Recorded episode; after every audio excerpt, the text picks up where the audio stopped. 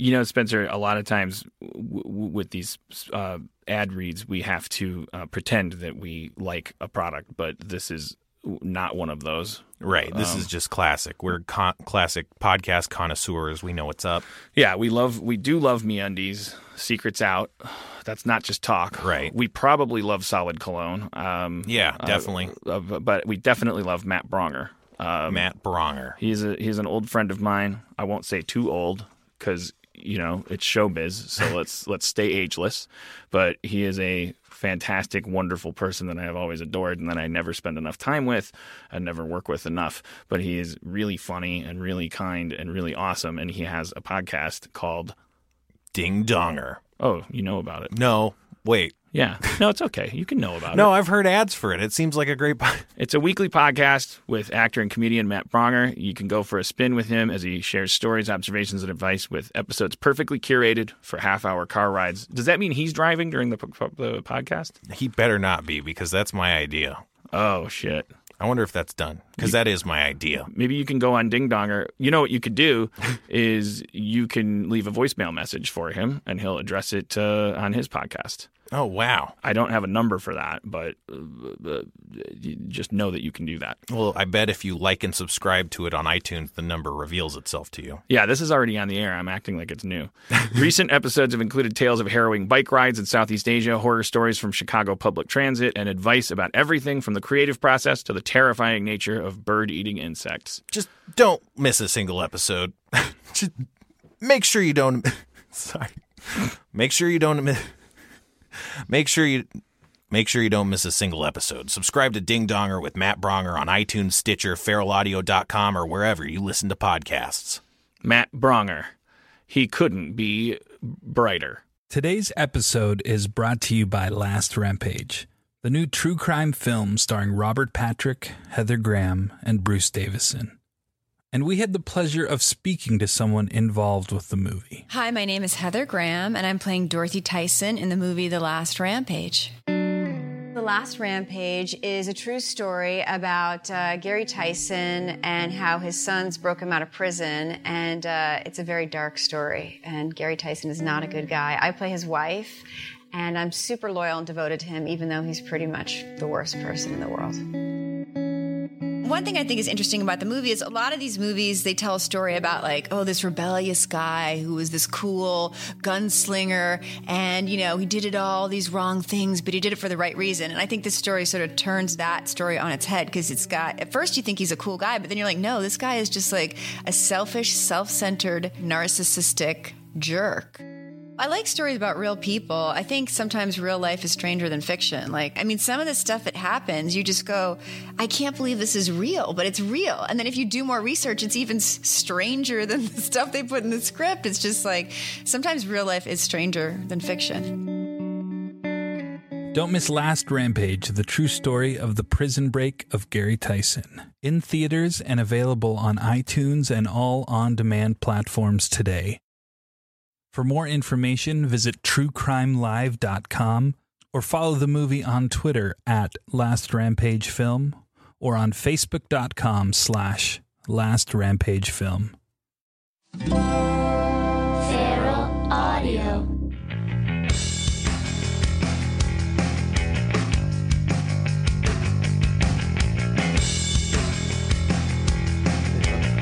There we go.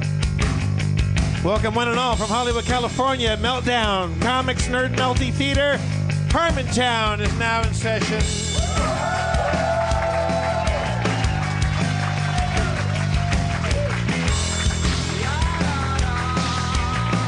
Don't be alarmed that I'm not wearing a tie tonight. Just things are going to get loose. Speaking of loose, let's bring out Spencer Crittenden.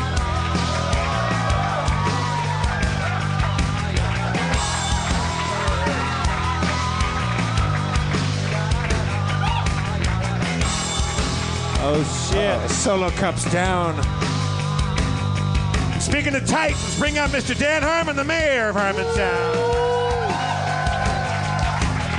Thank you, thank you, thank you for coming to my show. Thank you for coming to my show. Oh, oh. Thank you. I know you could have done something else tonight. But you came here instead and you paid that means a lot to me. Oh me. Thank you. Thank you. Thank you. Thank you. Thank you. Thank you. I really thank you. I'm full of gratitude for you.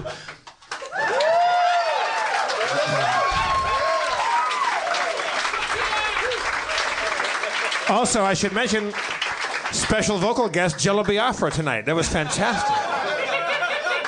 Not not familiar with his, his was- style. you but- sounded just like him. Uh,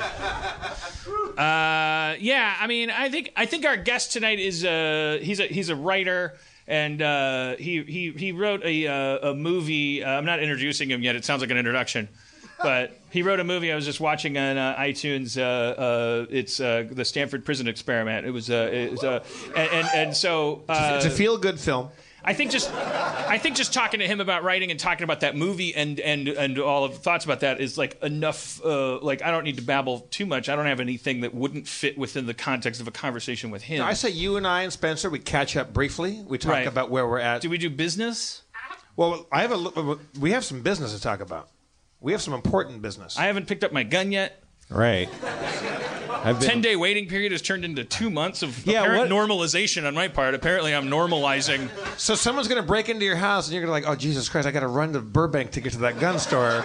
It would be the story of my life. I had I had Batman security cameras installed all over my house, and then uh, and then uh, uh, I was part of some weird Los When he says Batman security cameras, they're like like they- they have little bats on it, like it's like the underoos of security cameras. Right. And then I was my mailbox was part of some Los Feliz wide uh, wet bandits uh, Joe Pesci Daniel Stern mailbox raiding where some two guys wanted to look at my uh, piles of furniture catalogs really bad and uh, also but I could have had them on camera I could have I, but the, whatever Uh, yes of course someone's going to break in before I get my gun so I don't get to deliciously shoot them I can't I oh But in a, in a pre-Trump universe, if somebody was just like breaking into your house because they were poor and needed the money, you probably would just say, "Hey, like take what you want." But now you're going to feel like you're under a, you're under siege. I think it's more like in a post-Trump universe. I would, if it's if someone's breaking in, I'm gonna go. Are you just poor? like, like, like, like, like, are you just out of food and money? And, and I'll wait for uh, yes. You've just told everyone everyone that listens to the show how to break into your house without being shot. Well, I'm gonna. The timbre of your voice uh, is gonna matter. You better, you better be able to fake a very authentic Latino-sounding. That's you. You're not allowed to be offended by that because I'm saying I won't shoot you if you're Latino. That's the opposite of racism. It's reverse racism. It's fantastic. If you sound white, I will fucking pop a cap in you. Uh, and uh, yeah, and, and, and, and white people don't act like you don't sound different when you're coming through a window. Uh, white white people come in your window like this. Can I have a cup of sugar? Anyways, Black people come through your window. it's in the way that you use it. They love Eric Clapton, black people. NT? Okay. NT nodded. Uh, all right, all right. Right. The, the, uh, where, where was I? Where was I? Uh, You, you were saying that all Latinos are poor and white people are rich. let me see. Saying that our, our, our, our brothers of a, of, a, of a different color are, are, are under threat, and in a post Trumpocalypse universe, my gun has been purchased for the sanctity of, of guarding my Danadu. Uh, not, not, not, not so much from the hoi polloi as from the uh, the, uh, the the the uh, the asserters of a, of a of a of a newfound fascist state. Um, So you, you you have no desire to go scoop up this gun and take it out to the because range I've been and- like, well, he's not doing very good at taking over everything. He's having a bad time. He seems to be doing as badly as I would do. he's very grumpy and he's self-destructing and it should I I don't think the gun will be needed to protect my home because I think that the ice caps will melt. I think I should go shopping for a canoe paddle before What would you have to see on Twitter or hear in your news alerts that made you get right into a car and get I would to have the to gun see shop? CNN's Brian uh, Stelter would have to say uh, another great day. Uh, uh, uh, Trump Heil. you know, the like leader somebody- is good. The leader is all. Yeah, like I just I, I'm I'm keeping my eye on the journalists, the journalists, the activists, the you know the prominent the folks. Like I'm I'm keeping my eye on certain buoys. If I see them go like this, I'm like, okay, the Jaws shark is here. I don't know. I gotta go pick up the gun. What are we talking about? I gotta. I'm gonna. Don't worry, kids. I'm gonna get my gun. Just, you've just told a million, a couple million people that you're currently unarmed at home right now. And if you, and if you ask for sugar, you can go right through the window.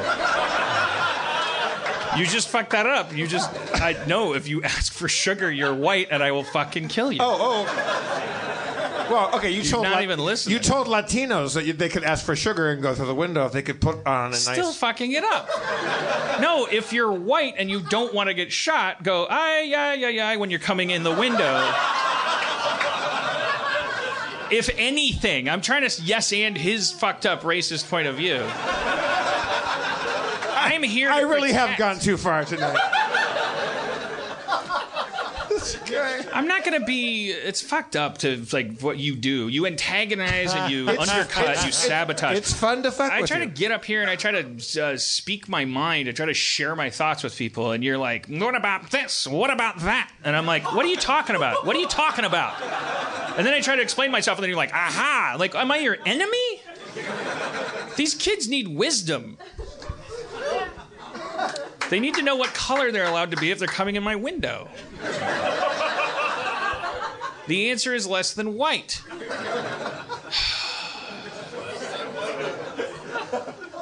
less than white.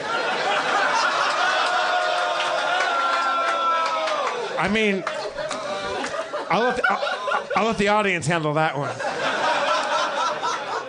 I think it's I think it's more embarrassing the amount of time someone said less than white, and then I went less than white, and then the whole audience went whoa. My white audience was like ah bingo. We are we are institutionally racist. Uh, yeah, less than white. You know, what are you gonna do?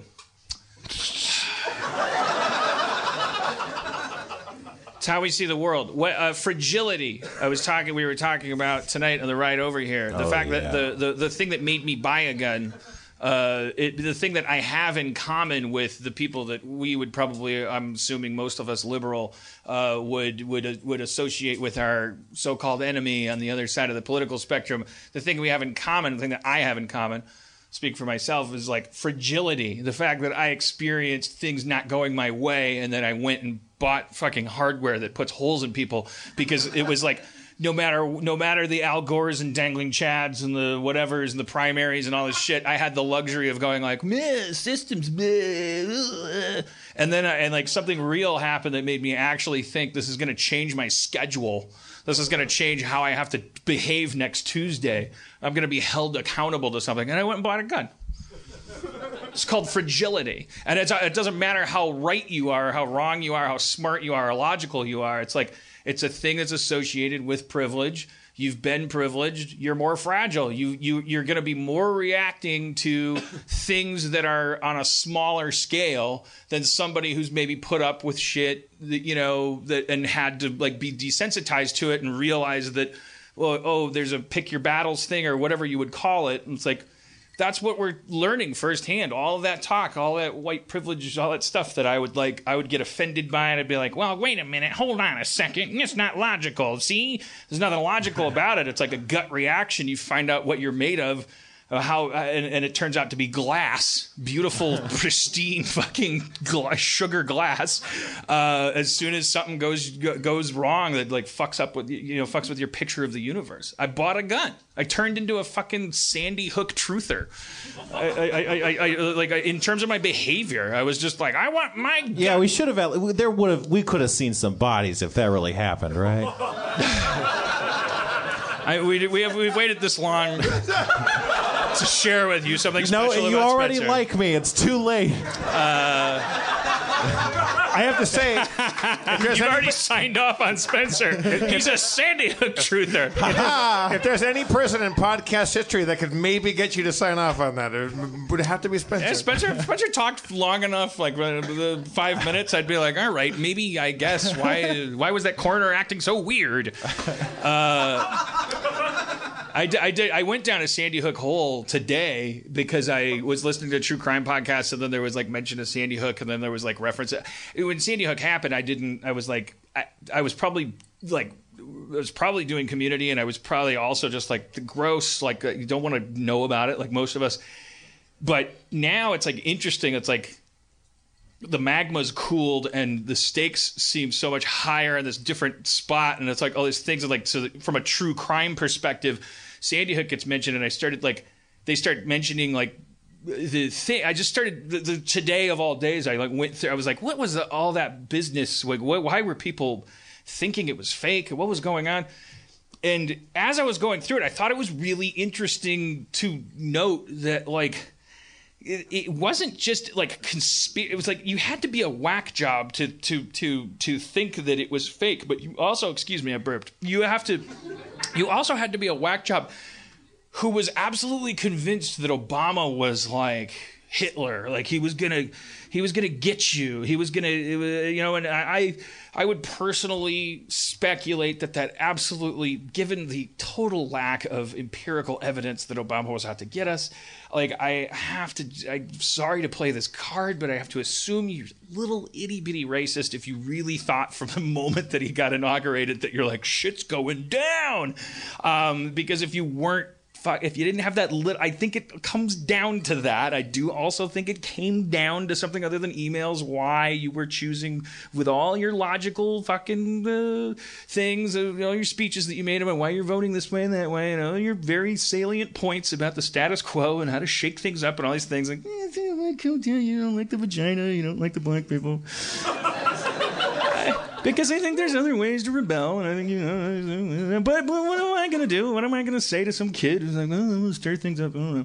But uh, I just thought it very interesting looking at three-year-old like cooled obsidian, like like people freaking out and recognizing the distorted shape of myself, like seeing people that were so hysterical, that were so convinced that they were living in the end times politically that in the very real moment of a two dozen children being massacred, uh, that they would actually that that that politics could interfere that greatly with your, your fundamental human need for empathy that you would actually just skirt around it and start actually you would rather just live in an alternate universe. You would ju- uh, and i don't i don't because i don't think every single person that flocked towards those youtube videos that are all the first thing that comes up when you google sandy hook i think those clicks aren't all the result of mental illness.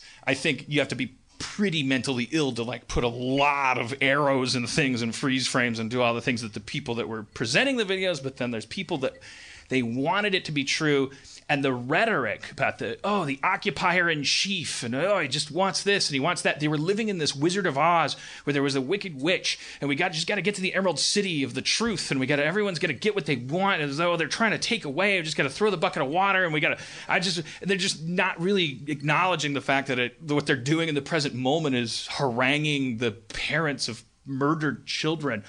Uh, and and and i it's like we're feeling that way right now. I am feeling that that way. I'm feeling the way they're feeling. That doesn't mean that I'm cr- as crazy as them. It doesn't mean that I'm as wrong as them. But it does mean that we have the ability to fucking like just abandon all everything that makes us good I- I- when we get excited when we get righteous and stuff. And i was like looking at my at my reflection in that twisted wreckage and i have no point to any of you. More, so so i was already feeling depressed but now you're telling me plus on top of that get over myself? Was that, what are you telling me? I'm not saying that. I'm just saying like i don't know man. I also i, I watched this documentary with this guy daryl davis who's like the guy did you guys see that? It's like uh, i can't remember what the title of it is. He's like a guy who like he befriended he's a black guy that befriended Ku Klux Klan people like for for years and years. He's been like that. I don't have enough time to talk about. It. You should watch that documentary. Find it on Netflix or whatever, and and sit through it because he kind of it's like there's a there's a point like 45 minutes in where you're kind of like I get it. Uh, BB King played good guitar, but like like it it, it, it it's like it, it it it starts it's it feels a little bit at a certain point like like for the first half like your things are being repeated over and over again. Then he goes to Baltimore uh, and and like he the shit is just happening like like crazy shit. So there's millennial activists millennial black activists sitting down at a table with him after you've already watched the the polite whimsy of him sitting down with leaders of the KKK and skinheads and all these things and you take from it what you will and then he goes to Baltimore and it's it gets fucking balloon animal like crazy. Like like it could just you walk away from the whole thing i will warn you a little sad. I mean because it's like fuck we're all fucked. But but but it also it's like it's not like like like oh just watch this documentary about how we're all fucked. It's more like watch like watch this documentary about daryl davis that like it puts so much shit under the microscope. I've talked enough. Uh, and uh, uh, uh, talked enough. It's my show. Fuck you, people. You haven't begun to talk. This is this is your night. Oh, I'm, a, I'm obviously a little buzzed or something. I, I don't know. But, what but damn, it, if, you, if your next if your next breath was going to be bringing our guest, Yes, I was going to bring out our Well, guest. can I can I can I Okay. interject one little thing? Yeah. For those of you who have been wondering that well, whether or not the three of us uh, or this show would ever get back to a D and D game or a Pathfinder role playing game, We decided not to. we decided Dan's race monologues were enough for you people. But today we've actually generated characters. We're not playing tonight, but we we, we, we have we, we, we have we have a whole thing coming up. It's going to start. It's going to be a doozy. There was a little clerical error. The characters we rolled were less than white. Um, we're we're gonna re-roll some stats and uh, and make them as much as white. Oh boy. I want this episode to be called Less Than White just to see what happens for you, for your for your for your career.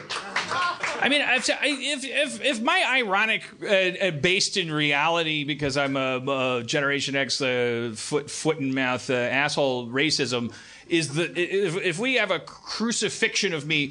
Just, just do it next to the White House. That's all I ask. Just like, just and just put racist above my head, like, like, and, and, and just like, I just demand, just everybody just fucking like spit on my corpse, and and and I, I just want anybody that works in Washington to be like, what did he do wrong? Well, he was racist, and I just want that person's lunch to change. Because they're gonna be like, he was right. Fuck. I heard his podcast. He got a little tipsy sometimes, but Jesus Christ, I'm an actual. I, I get out there and really do the hard racist work. I did, I did like a whistle stop thing. Yeah. I bought I, I bought a weird hat. I sewed some things on my shoulder my. I dressed jacket. as R two D two to leave a town hall meeting uh, under the auspices that it was early trick or treat.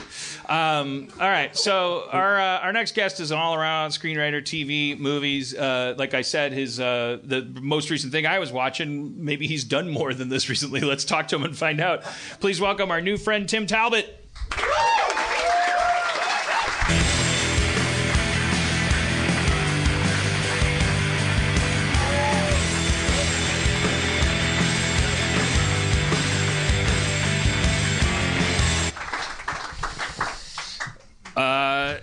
Got your name right and everything, right? Like I didn't. I'm a bad interviewer. Just I don't know if I told you that backstage. I'm a bad interviewer. But but but bad interviewee. okay, good. good This will be great. This, will be awesome. this will go great. Um, so I- I'm gonna put a pin in like how you got started because I think your first job was South Park, right? Like First, yeah, like real kind of professional job. Well, I mean, before that, I actually got hired to write a TV movie for MTV. Oh, okay. Um, Hey Tim, I'm sorry, just just for audio here, get get right in that microphone. So Get right in there, okay. Yeah. Um, yeah, but like the. oh yeah. You, you, you or Spencer does it. Yeah. Um, yeah, so like the first real sort of kind of professional um, for a network job was for South Park. Yeah. Like you, uh, what did you send in the script? Now I said I'd put a pin in it, but now I'm talking about it. So you, oh, okay. You, you, no, actually, what happened was when I first moved out here, right out of college, I um, became friends with a lot of people that were people's assistants. And one of them was a woman named Amy Cohen, who was George Clooney's assistant at the time. And George was like one of the guys that sent out that first Spirit of Christmas tape to Christmas everyone. guy, yeah. And so through her, I met Matt and Trey's assistant. Um, and then just for like a couple of years, I was like in their group. So I was going to all their parties and all that kind of stuff. And um, so they never read a word of me when they hired me. It was I- like, oh, that guy's funny, bring him in. You're clearly confident enough that you didn't insert any fake like, and then I won a talent contest. Like, you're, you're like, No, it was just like I hung out with those guys at a party, and that, that's the way they ran their room. I, I, I, I, everyone's story of like, if you're paying your rent with writing, you're one of the fortunate ones. Then people ask about your origin story. How did you go from being Tony Stark to having this whole thing with the Jarvis and everything? That it, it, like, and the answer is never as satisfying as, well, I got blown up by my own shrapnel, and I had an awakening of the spirit that was brought to me by a magical person that was less than white in a cave. Um, I, I- like you. We, we never have that story. We don't. We are not able to impart to them. How do you you, start, you cope with that really well? Because you just told the story that was like I ran a. I turned. I turned. I turned right on a green light and I slipped on a banana peel. Well, no. Before that, though, I actually, um, you know, I, I, I, I wanted to be an editor when I moved out here. I went to film school, and and uh, editing was the only job that I could stand. Like everything else was just, you know, you can't ever write what you, exactly what you want to write. Because you went to film school. Yeah, I did. So how did you know? Did you do when, when they teach you editing in film school? Did they teach you that it's gonna be like there's a person behind you over your shoulder that is that is impossible? It's a- No, they're no, just no. teaching you that the craft. No, they literally the the thing that was really kind of cool about the school I went to was that uh, day one it was like a very much like a tech school. So here's a camera, go start making shit. Um, and then I found that in the process of making shit, it was so frustrating. We couldn't get good actors. We couldn't, you know, the the cinematography was never what you wanted. And then you finally get to the point where you're, you have to edit your film, and there's a pile of shit you got to make into Shinola. Right. And um, for me, that was like as creative as writing. you Right, know? right. Um, so I yeah, I'm like one of Well, those. so you, I'm sorry, you became a, a you you got into editing after being asked to be a director and a filmmaker, and you said no, I, I just I just prefer the editing part, or Well, pretty much like when you're in, in film school, you do everything. You know, Okay. You, and and part of my whole thing was that I figured out that um, if I'm going to be a director, um, I have to know the limitations of everyone else's job. So you crew on everybody else's movies, and and you just kind of come to to like what you like. But with editing, for me, it was just everything about the process up until that point was such a disappointment that finally to be locked in a room and just be like, well, now make this into something that you're not uh, ashamed to show to people Right. was cool. And then when I moved to California, uh, I moved out here with like 20 bucks in my pocket and one friend from college. And I might as well have stayed on the East Coast because I couldn't get my foot in the door anywhere. Um, and then I figured out that the only thing I could do without being hired to do it was to write a screenplay. Right. And um, you know, I, I just started writing and got repped off the first screenplay, and and and and luckily I also met a trust fund kid from New Jersey who wanted to be a producer. Donald Trump. It was not Trump, um, but he basically paid for me to learn how to write. So I wrote three scripts for this guy before I ever got hired for anything. That sounds familiar. I mean, I, I feel like I yeah we we we airbrush our backstories. Like I.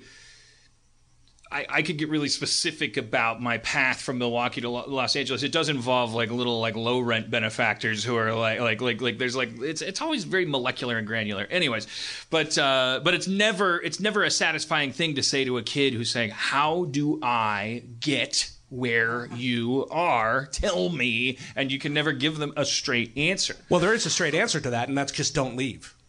I mean, literally, the people. Uh, you know, if you if you Don't- literally just keep doing it, Don't keep- leave where you are. No, don't. No, I'm saying if you come to California and you want to be a writer, you come to California and you keep writing, and sooner or later you're going to get in. Right. Don't- It- there's no there's no easy path. It's always a catch twenty two. Yeah, that's what. You know, You I always default to like, well, okay, yeah, you just uh, you're gonna have to like writing so much that you'd be willing to do it for 30 years and then get hit by a bus and die.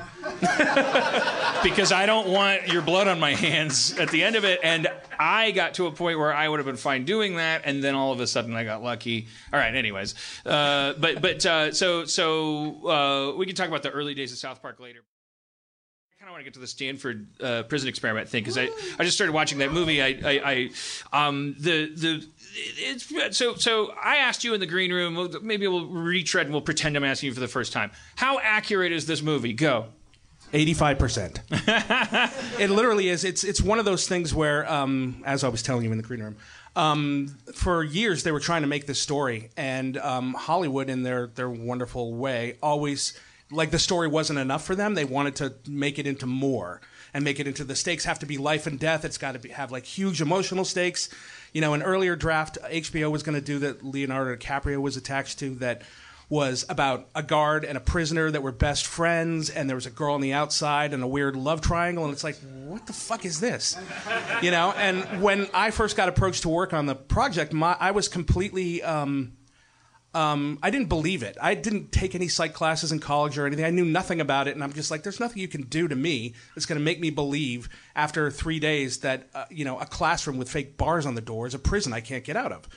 And um, it was only when I dove into sort of the research with Dr. Zimbardo that I realized, holy shit, this is fascinating, Yeah. and this is human. This is like a real thing.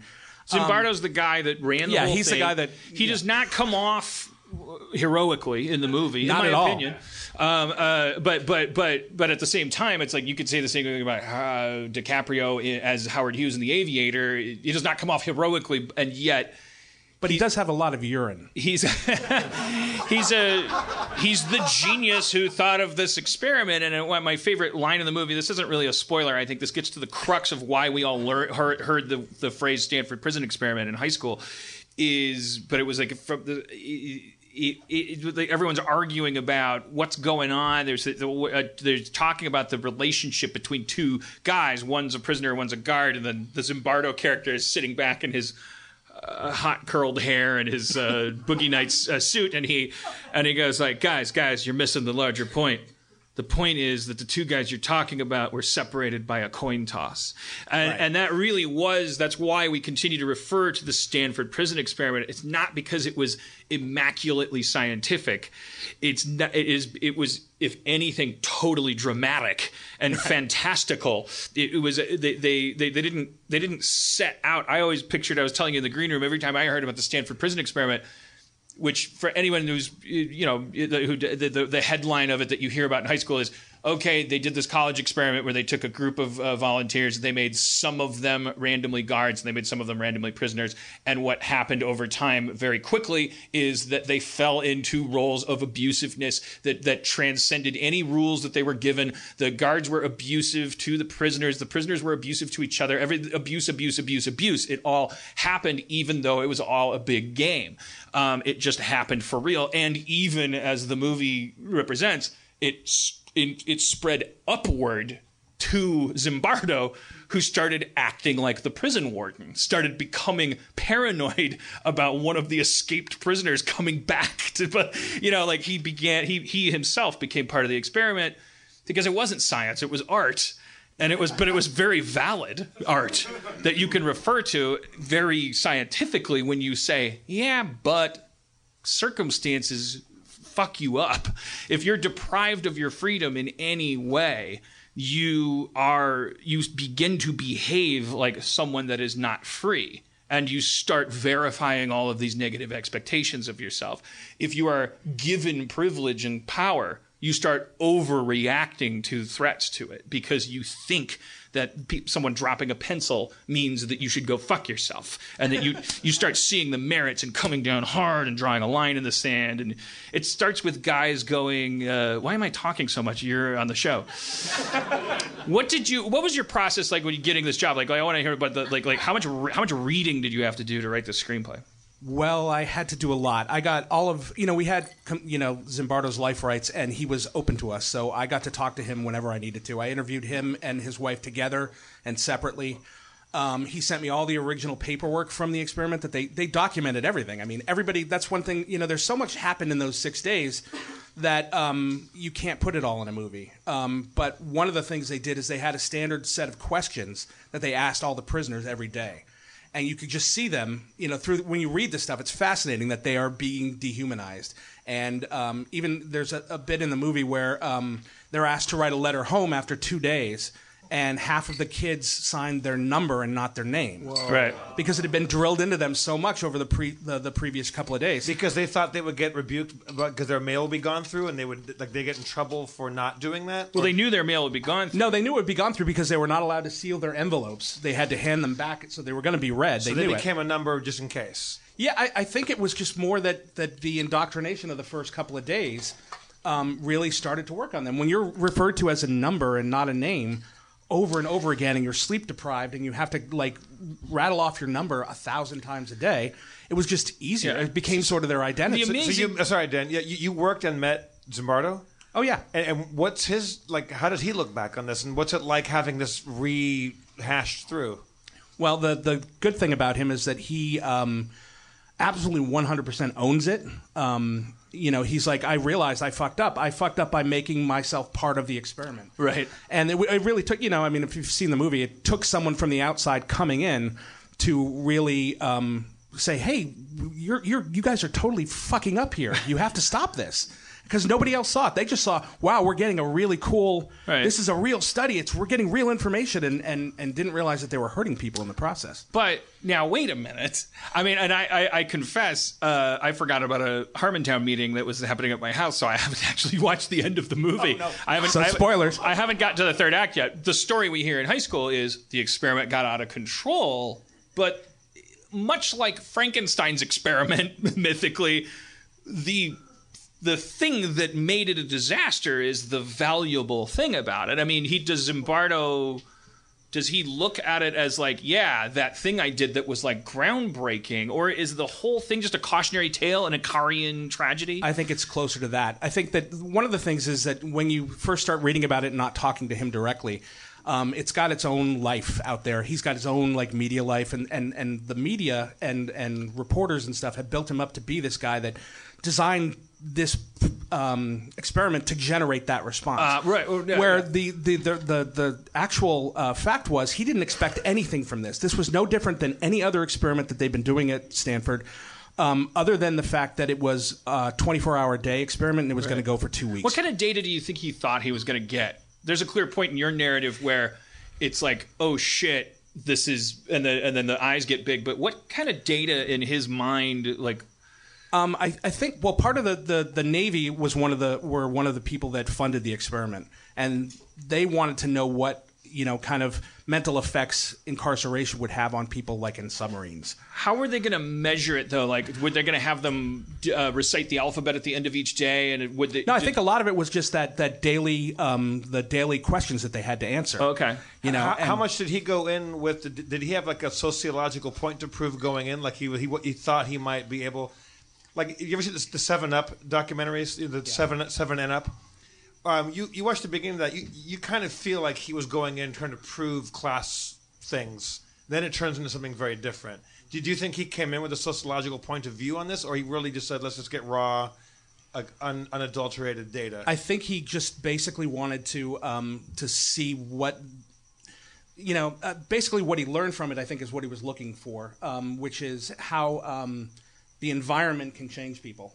Um, you know, he, he constantly says there. Are, you know, the, the whole idea about like prisons is there are no bad apples; there are just bad barrels. Right. So if you have a, an inherently, you know, because all these kids were inherently good, they were all screened to be like all American, um, you know, normal kids. They're They all went white through- in the movie. There's one Asian There's guy. one was Asian that, guy, Was yeah. that was is that is that is that based on reality? Were you Yeah, guys? that's based on reality. So is it was that was that just a sort of was that the s- when when was this the 60s? This was in 1971. so so was that just sort of like oh uh, black kids aren't college kids? Was that what, what was at play there for I, the you know, lack I of? honestly can't tell you except that this took place in August of 71. So I would say in Stanford at 71, that might have been a good representation of the student but body these weren't there. Stanford students. not all of them. Some of them were. Some of them them were, but, but- it was uh, just an ad placed in the paper. But it was during Right. the summer, so a lot of kids that were still there for the summer um, came in and interviewed, and, and they interviewed quite a few people to find the the 24 or whatever. But did you? Sorry, I kind of I kind of railroaded your answer. The, the did you uh, the the faces that we see on screen and the uh, ethnic spectrum that they represent is that That's accurate. okay? So there was there was like one like There's uh, one Asian yeah. uh, student, and then one of the, um, well, obviously Carlo Prescott, the guy that they brought in to advise, um, was a black man who was in prison for 17 years before this. Right. And then one of the um, one of Zimbardo's um, grad assistants, the grad students, was also a black guy. Yeah, and he initially, yeah, I mean, it's it's interesting. Yeah, I mean, the, the more would be spoilers, I think, because the narrative, like, it's like you as, but you you already know the real life story is that the experiment got out of control. But what I've always felt about hearing that, because I've probably referred to the Stanford prison experiment a thousand times in 20 years when talking about politics or anything, talking about particularly fascism, is like, well, you it's a successful experiment, not from a scientific perspective, but from the fact that someone once did this thing. And Well, it did this thing, out it, it changed the way that experimentation could be done in colleges now. I Right. mean, literally, it's like they, they didn't have ethics committees back then. You know, so ethically, this thing was one thing. Like the whole the, the Department of Justice or somebody, some government agency reviewed this whole But thing. when you say it that way, you're you're you're you.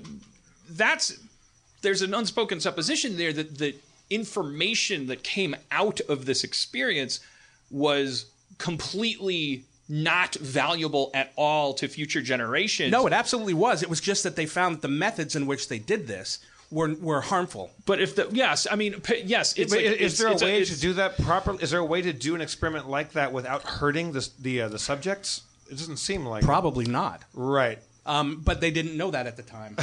Well, So- I mean, well, so- but- so- well, it's more of. But the thing is, I mean, in the movie, as it reveals, it's, it's a very organic process. It's like he set up a situation. He thought that the glibness of it, the it, the the thing that I always pictured was like this, like like you said, Jeff. You said like an, a set of an Elvis uh, number, where it's like like you pictured Stanford like shelling out for fake prison cells. where I, they, I picture Jailhouse Rock where there was four tiers of dudes dancing and this movie if you takes can't place, find a partner, The story takes place in a hallway of Stanford College on summer break, where a couple of offices they carved the doors out and put bars in the doors, and but some people were in charge of when the doors were unlocked and when they weren't, and they had burlap sacks that were like dresses. There was a there was a deliberate attempt to feminize, which in 1971 was the equivalent of there's a Zimbardo actually laying it out, saying, "Yeah." Someone questions, goes, "Feminize," and he's like, "Yes, to remove everything that they are." he's saying, you know, there's an unspoken thing there. It's like th- this the, going waist deep into this thing, and himself becoming infected by it, becoming the warden, wa- losing his mind to the same extent that Sigmund Freud injecting cocaine into his own arm, like, did yield some shit. Um, I mean, this is important. It's important. No, it's, to, it's definitely important. It just again now ethically they would not you would not get this past any college ethics board. but it's like, are, But is the- this a case where ethics, which are the thing that are being looked at, like the, Yeah, the do, do- reason do we, get refer to- lucky? The- the- the- If that- we if we become really good at conducting Stanford prison experiments, we're not getting accurate data. Right. I, I, like like we're not I, I, we don't want to become really really good at making sure no one gets hurt during the Stanford prison experiment. We want to. We, Well, again, the no, but- accurate data is that if you conduct one, you become fucking Hitler overnight.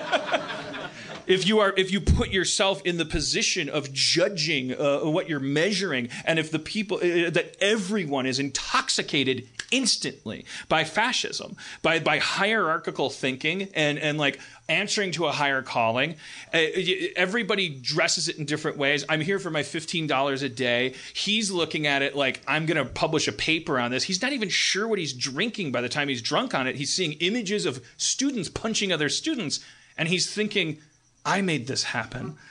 This and is a successful alive. This is experiment. a live thing, and so again, the paranoia comes in where um, when when like the the family members come to visit, he's terrified one of them is going to pull their kid out. You know, to the point where there's a really great scene um, uh, that Billy Crudup, who plays Zimbardo in the movie, handles. A um, Sorry, some some some crud heads here. Yeah, Crud yeah. heads. No, no, no. We got we got, we got big Look, Zim, big Zimbardo fans. They come. here. They come to. They come to every podcast. They want more Billy Crudup information. Unlike tonight, we always have to disappoint them. no here. Shout out, Monica. One one thing I will say about Billy Crudup is he has a like the a sort of like a monologue at the end of the movie where he pulls the plug. Um, we shot everything else before that, so all these kids have been working together for two and a half weeks, and he walked in on his first day and delivered like his last scene in the movie. Nice. and it was like, holy shit, this guy's good. Were you on the set the whole time? Um, I wasn't. I was. I, I was a writer on Chicago Fire for a couple of years, and we were. I was shooting an episode at the same time, so I was going back and forth between here and Chicago. Now, is it true that the experiment, the Chicago Fire uh, uh, uh, writing room, didn't you guys set a lot of fires in Chicago? No comment.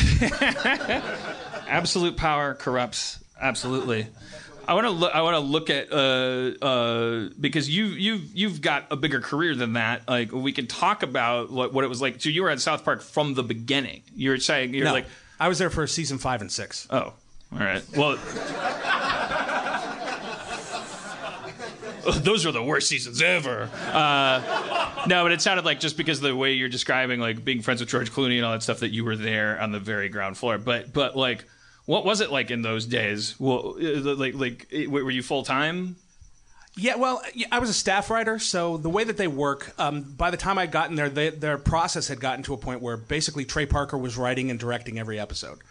Um, and so they'd bring you like on a writer's retreat at the beginning of the season. You know, like we went up to Whistler and we'd ski half the day and then sit in a room. And, you know, your, your only real job was to be um, um, attentive to the media and like what's going on in society. So we'd sit in a room and we'd spitball stuff, and then all of a sudden we'd have like five or six ideas for shows. And we come back to LA, and um, in order to get the show done on time, they had to generate eight pages of script a day. And so Trey would go off and start these scripts, and then whenever he got stuck, he'd call the writers in, and we just sit around. You know, you come in, they buy you lunch, you sit around a big table with some of the funniest people you've ever met, and you laugh until your face wants to fall off, and hopefully you throw something out that ends up in the show, and then you know two days later it's on television. Right.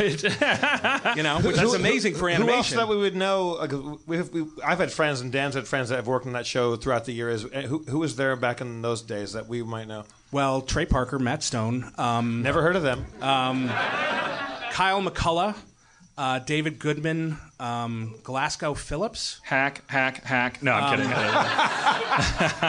trying to think who else. Uh, Nancy Pimental was there for a, for a little bit. Um, she was there for. I worked with her for. Two She's big with Crudup fans. Yeah. The yeah, the, well, that corroborates greatly with every. We do have a couple friends here and there. The show's been on so long. Almost everybody in LA knows somebody that worked on South Park at some point. That is the legend. Is that uh, like you you? There's almost a feeling of guilt at how much Trey Parker is like. Like he he calls you in a room and then you guys talk and then you laugh and laugh and then he at some point he leaves the room and then he writes uh, more. yeah, and those guys are there, you know, 20 hours a day. And we come in for two hours and laugh it up and leave. Which, uh, you know, it's a dream job. And um, I have to say, though, when you first walk into that, I'm not necessarily, first and foremost, a comedy writer. You know, so I, they just thought I was funny. Um, so that first day, I'm sitting in there, and half the, the staff are actors as well. So they were they get up and they act out their character stuff, and I'm like, I'm not that at all. And I sat there for probably the first hour of the first meeting, just going like, uh, what am I doing here? How did this happen? And I realized that if you don't open your mouth and say something, they're just going to fire your ass. Uh-huh. So I threw something out, and it got a huge laugh. And then I was like, oh, that's what this job is. Now, to what extent? Because this is the first time I've heard. Because I've heard about those retreats, um, and I always imagined them with a sense of dread because they sounded like auditions. Like you went on the retreat, and then some people that that was vodka. Don't worry about it. Um, some people that go on these Worry retreats, everybody gets to have the time of their life. Some people going on the retreat get the job. Some people don't. That was earlier on. You're making it sound more earlier. like it was you're- more of an audition thing. Um, by the time I was there, that was just I, I came in in the middle of a season, so I worked on three episodes, then went on a retreat, worked on six episodes, then went on another retreat, and worked on another six episodes. They actually generate a voluminous amount of their season on the retreat whenever. yeah, I mean that's the basic the the basic structure, and it happens usually about three weeks before the season starts, so it's relatively topical. Did they structure it where you got to, uh, as a staff writer, get your name on a script? Where they that you got to? Nope. That, that was later down the road, or But your my name's on every episode I worked on as a staff writer at the end, so that's more than almost every other television show. Staff writers don't even get. Is there a script? You, don't have to say yes or no. You don't. You don't have to say which script. Is there a script that you feel very res- responsible for? That you got a lot of a, a lot of stuff done on? Yeah, there was one. Um, I, I'm trying to think of the name of the script. It was basically about. Um, it grew out of a conversation between myself and Matt Stone about um, the Star Wars special editions. That we just fucking hated them so much, and ET was coming That, out. that's a walkie-talkie one. That- yeah, yeah, yeah. yeah, yeah. So right around that same time, we just we came up with the, the idea that the boys had to break into uh, Lucasfilm or Skywalker Sound and get the print of Raiders of the Lost Ark back. Yeah, it's, I think. Oh, it's called Free Hat. Yeah. That was one, and then the only other one that I can claim any responsibility for is the one where um, Kenny dies for real. I just thought, what would happen if we just killed him? And like, the, there was a TV movie version of Brian's song that was on somewhere around there. So we just took that and made it into this whole like, oh my god, our friend is gonna die. Uh, but you probably were gone by the time like, like what Chef uh, uh, had to be. Uh, Yeah, I was gone. uh, I mean that, that show. If there there should be an absolutely separate Emmy category, but only one show would win it for the, the ratio, the complicated ratio between passion, uh, uh, relevance. Um, uh, manpower because there's like always been very few people working on that show relative to how, and, and the speed with which they're working and how incredibly funny and uh, like like like just like what, what do you what do you what words do you say that like balls out like like fucking brave bold like opinionated like like like fuck this thing. Like like how many of us in this room have like been swirling around with some thought in our head about some piece of pop culture or politics or something, and then we get this like decidedly kind of admittedly maybe libertarian view from from from South Park, but it kind of like pushes us over into how to feel about something because it's done with this like grace and humor and, and wit. The great thing about those guys and what was really intoxicating working with them is they um, they have no tolerance for bullshit or hypocrisy. So if they see something, they have a point of view on it, and they just come out and say it. They, would, they, They just don't give a shit. ripe for, for corruption so long ago. I mean, they Yeah, and they just you know, I mean, they just haven't. Yeah. I mean, you know, they you know, they're in a really um, wonderful place where they can do whatever they want, and they've been able to because they were successful with the show right from the beginning. That, I feel um, spoiled because I only ever I, I like like South Park's gonna at some point not exist. It'll probably outlive me, but but uh, the way I the way I eat. Uh, but uh, the the it, it it there will be a day maybe when it's like gone and done, and then there's gonna be eulogies for it, like there was for fucking whatever the hell that gossip rag was. All of a sudden, we found out that it was important that whatever what the fuck was Gizmodo? Gawker was. Oh, Oh, yeah, Gawker was so important. Well, I imagine South Park's going to turn out to be pretty fucking important the day it goes off uh, off air. Um, like I feel spoiled in the meantime because I've only ever just like randomly run back into it like an old lover and and just always astounded at how still fucking funny it is. Like you just watch a just like oh I'm. Like, how is it still this funny? It's 48 years old. The cool thing is that the they they kind of mixed things up the last two seasons where they made them serialized. Mm-hmm. So as they had a I think that's the last episode I saw that ended the crescendoed in the divorce, the moving away, the Yeah. uh, and I haven't watched it since because I've just spoiled South Park wise. I'm like, well, someday I'll just be yeah. But I mean, yeah, I mean, it's it's it's. I've always been astounded by it. And ever, ever, like Cartman is probably one of the most important television characters in. He's in right up there with comedy Archie history. Bunker for me. Absolutely. I always reference him at the, in the same breath as Archie Bunker when you talk about like the importance of this id character. Yeah, I don't for have me, to the seasons it. or the episodes that don't like do it for me as much as other seasons or episodes is when they got Cartman wrong. When when, when they when they got Cartman right, it, it made it pretty special because they made it really really bad, like really I mean- really really horrible. right before I got there, they did the one where Cartman basically killed someone's parents and fed them to him in Chile. But that's a like, lot of people's favorite Scott, something episode. must die. What's it called? Yeah, yeah. But I think I mean, What's his last name? Scott Tenorman must die. that, just that drinking is- his tears at the end, like, oh, the sweet misery of your tears. That's, I mean, if I that's a didn't- yeah. fucking doozy.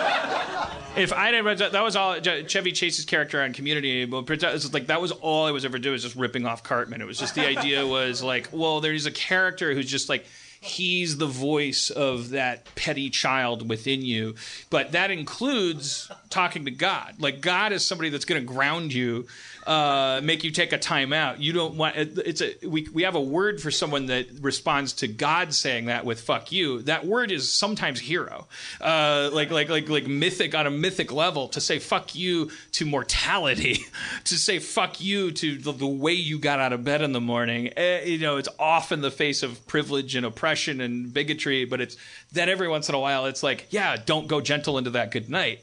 Like like it, like like we we root for Cartman because he's safely in the package of a reprehensible troll, but we get to like sap some of that toxin just enough to dab on our tongue and like like, like get high a little bit because it's like in a safe container. And we've been learning that. I don't know if you heard me babbling. I was talking about the Daryl Davis documentary. Have you seen that?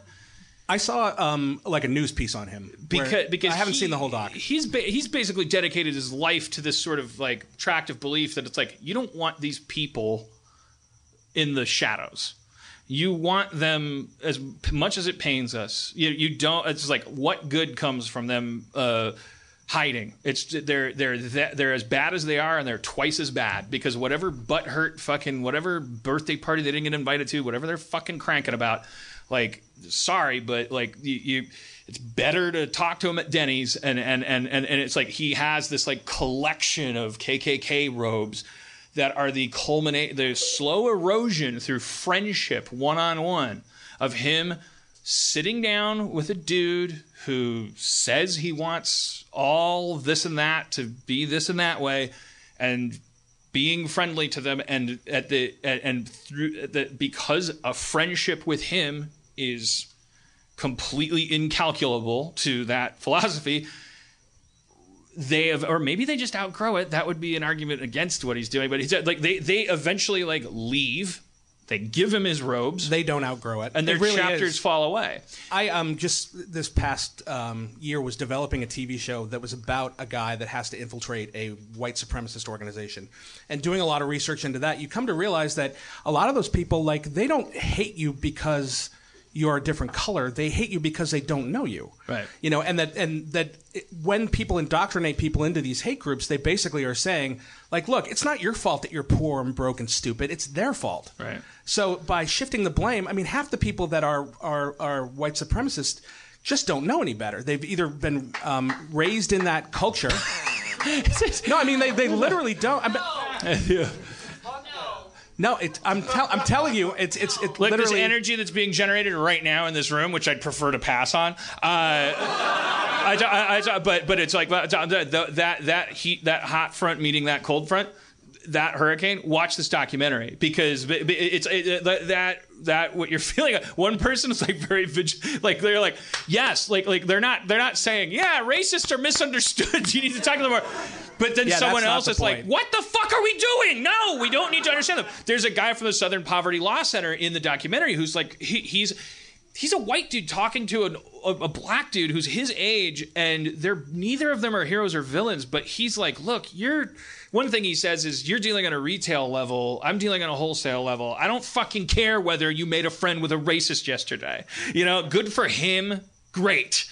I want this shit illegal. You know, and it's like there are no villains in this story, but one thing that endures because he go, he goes to Baltimore and he's talking to millennial black activists who are fucking like they're on point. They're they're you do not want to be like talking down to them. They're like they're they've been arrested a thousand times, maced a thousand times. They're in the trenches. If we're gonna if we're gonna grant uh, uh, veterans of Iraq and things, if we're gonna say that when those people speak that we owe it to them to not you know shit on them and dismiss them. Uh, then we definitely have to extend that to activists who work in urban environments where you're on the front lines. Like, and and these guys are smart and they're absolutely bewildered by this old baby boomer guy who's going like, I got these, I got this Klan robe from the KKK, and I got this Confederate flag, and I got, and they're like, what the fuck are you talking about? how long have you been doing this? And he's like, like, uh, 50, I don't know how many, yeah, 50 years. I have no idea how long it's been. And they, you got, and you got 25 racist dudes from Memphis to, to give you their robes when they got tired of being racist? Like, this seems like a fetish. and they, they they try. They they both they try on both sides. I think that i think that and what you see is that daryl davis is like it's not you know the word fetish is not it's like wow yeah. Because he's like he's like he's in his comfort zone when he's laying back and he's expressing this unbelievable amount of acquiescence. But then they're calling him out and going like that's your comfort zone. That's you accruing this collection of shit in your garage we're out here nameless, faceless, taking, you know, uh, it's uh, stun batons and stuff. Then an uh, older dude, baby boomer, I don't know if that's accurate, older black dude who's like those guys, protector, mentor. Those guys both get up. They can't take the interview anymore. They're like they they don't yell, they don't shout, but it breaks down.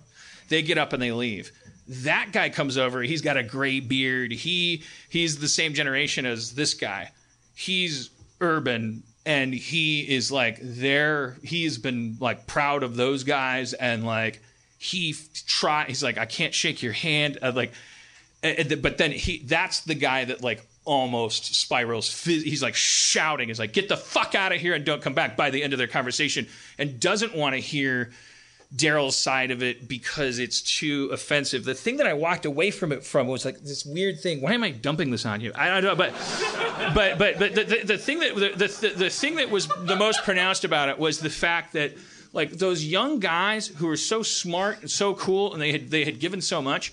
One of the things he got them to say, and I don't mean got them to say the way you get Donald Trump to say that microwaves aren't cameras. I mean I mean, he took the conversation down a river that afforded us this glimpse around this curve of trees.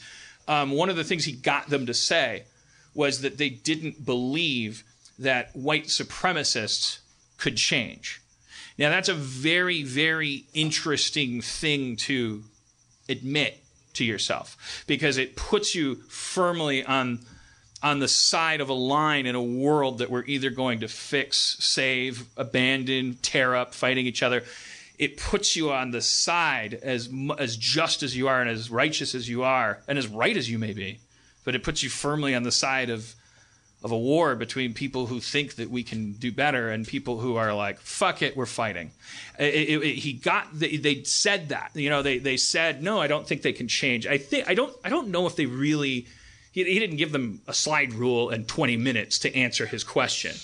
I think maybe they would have said over 20 minutes, like, well, people don't change through the actions that you're taking. People change from, you know, blah, blah, blah, and you fish rots from the head or whatever. But, but in that moment, they're like, no, they don't, you can't change them. They don't change them. And so now it's like, and he says, of course, he's aggravating them by saying this. He's like, well, you sound like Donald Trump. There was, but he, Donald Trump hadn't been elected yet at the time of this interview. And then one of the guys goes like, "I hope Donald Trump gets elected." Because it's like the wolf versus the fox. I know, like I know what Donald Trump stands for. I'm not voting anyway, and all this shit. And you're like, "Fuck this!" Uh, like, where have we all been? At the end of the documentary, Donald Trump's elected. You have no idea where to fucking your sp- head is spinning. You're like, who wins? Who loses? What is happening? You just feel like you're being flushed down a toilet, like spiritually, because you're just like, oh, we're all good people. When we look in the mirror, but we're all fucking like insane and we're gonna rip our faces off in the mirror and we're just gonna wake up and an octopus creature is gonna go, You failed. End the human simulation.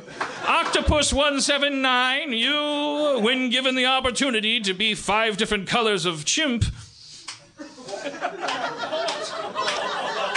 That you, seems, you that, fuck up. that, that seems like an unfair test to put on anybody. Uh, well, to deprive them of anything other than what's actually being tested, Mm. like their inherent fucking intense, like. Yeah, I mean, yes, I agree it's unfair, but we come from a mythology as primates where, like, oh, you're supposed to know the score. God's supposed to come down, tell you, don't eat the apple, and then I'll pay your rent. and if anything goes wrong, you just blame women. You know, You know, so like like like we're supposed to we're supposed to get a spreadsheet at the beginning of the test. Well, maybe everybody else feels gaslit in the sense that they didn't know what the test was. It was uh, what's the what's the chapter in Genesis when God comes back down after Eve gets made and says, "I told him don't eat the apple." I can't remember. I don't know, but it's not a newspaper anyway. It's a metaphor for Tim, just answer Dan's question. Brown. You really are the worst interviewee of all time. You just sit there and don't answer shit. You think working on South Park for their first three episodes earns you the right to sit there and say nothing? Well, I put my ass on the line about the shit I've gone through at Stanford. I wrote Monster House. Do you have any idea how much research I had to do to write Monster House? Do you have any idea what Monster House is? Yeah, actually, my roommate from college was one of the animators on that. Oh yeah. Oh shit. So you employed him. Yeah. I, I, I, I created a job, but you know, I thought I thought I thought that that uh, that was going to be a live action script when we wrote it. It wasn't. It wasn't like, it, which is why it's actually I've made quite a bit of money on that movie because it was written under live action rules. So you get residuals. Yeah. Oh, so every time they go to Blu-ray in Singapore or something, I get a check that's like based on oh this was a WGA blah blah blah. Ha ha ha. Fascinating. But, Tim, didn't, did, didn't you win some prestigious like film writing award, like some sort of like? i i'm not saying. I was one-up about Dan to right ask now. about that. The Walter Salt Award. Waldo Salt. named after a famed writer who discovered salt. He wrote Salt, right? and he invented. He invented wearing striped red and white shirts, crowds, and hiding in large crowds. no, what is that award? Um, it was the uh, screenwriting award at Sundance. So we actually, uh, you know, I mean, I wrote this movie back in 2004. It took forever to get made because um, the company we had written it for went out of business, and we found out they borrowed over a million dollars against our script. So our producer, um, a wonderful guy named Brent Emery, literally spent seven years chasing down 81 different chain of title issues and settling up with everyone so that they would get some of their money back if we made the movie. And then it was like all of a sudden I got a call in June, like, "Ah, I think we're making this movie. And then in August we were shooting it. Um, in November we got into Sundance and it premiered in January. Now, what is the? But it's not. It's it's not a Sundance award for best Bluebity Blue and a Bluebity Blue. It's some guy's name, which Waldo means Salt is yeah. I mean, it's an I guess it's like an honorarium or whatever. I mean, it was set up by his family, I think, to honor independent screenwriting or whatever. But it's the one screenwriting award they do every year at Sundance. So that was pretty unexpected. Yeah, but you know, Dan wrote Monster House. Where's my Waldo Salt? Did you take it to Sundance? I don't. I don't. I would have. Uh, yeah, it's a it's a story. It's a, ch- a children's horror film. It's about a, a house that's. Uh, Hey, Spencer, you, you've been awful quiet over there. No. Let's, let, us bring it back to the Stanford premise. prison for a moment. Now, now, if you if if you had your pick and you couldn't, like if the, if the coin were tossed, what do you think you would have been better or worse at, being the guard or being a prisoner? I'm sure I would be a kick-ass guard. Um, I mean, that's just my nature. I, you know, I, I can be petty and mean and no, no, you. that means you'd be a worse guard. Like you, you, you would be Oh, oh, oh, a okay. worse person Well, as a guard. Here's yes. Here's the thing: is like our whole like, our whole like goal with the entire movie was just to have people walk out at the end and ask that question of themselves, like, it, do I have it within myself to turn into such an evil fucking person if given the opportunity and having no repercussions? Right. Um, and to that event or to that extent, I think the film works. Um, it, it's funny that. that uh, you know, I've never seen I'd never seen a movie or anything I'd written in front of a huge audience before. And at Sundance, we had like 1,200 people at the first screening, and um, there's a title card that comes up that just says "Day Two, and literally. The, the everything that happened in the first day was so like everyone in the audience was like holy shit that like the air got sucked out of the room and it was like one of the most like the hair stood up on the back of my neck and I was like oh my god like this a movie just got a reaction and Right. I had something to do with that Yeah, that happened to me and Cody, my girlfriend, when we were watching it uh, today at day four. because wait, what day four? And I checked the progress indicator, and uh, but but that and that's like part of the point.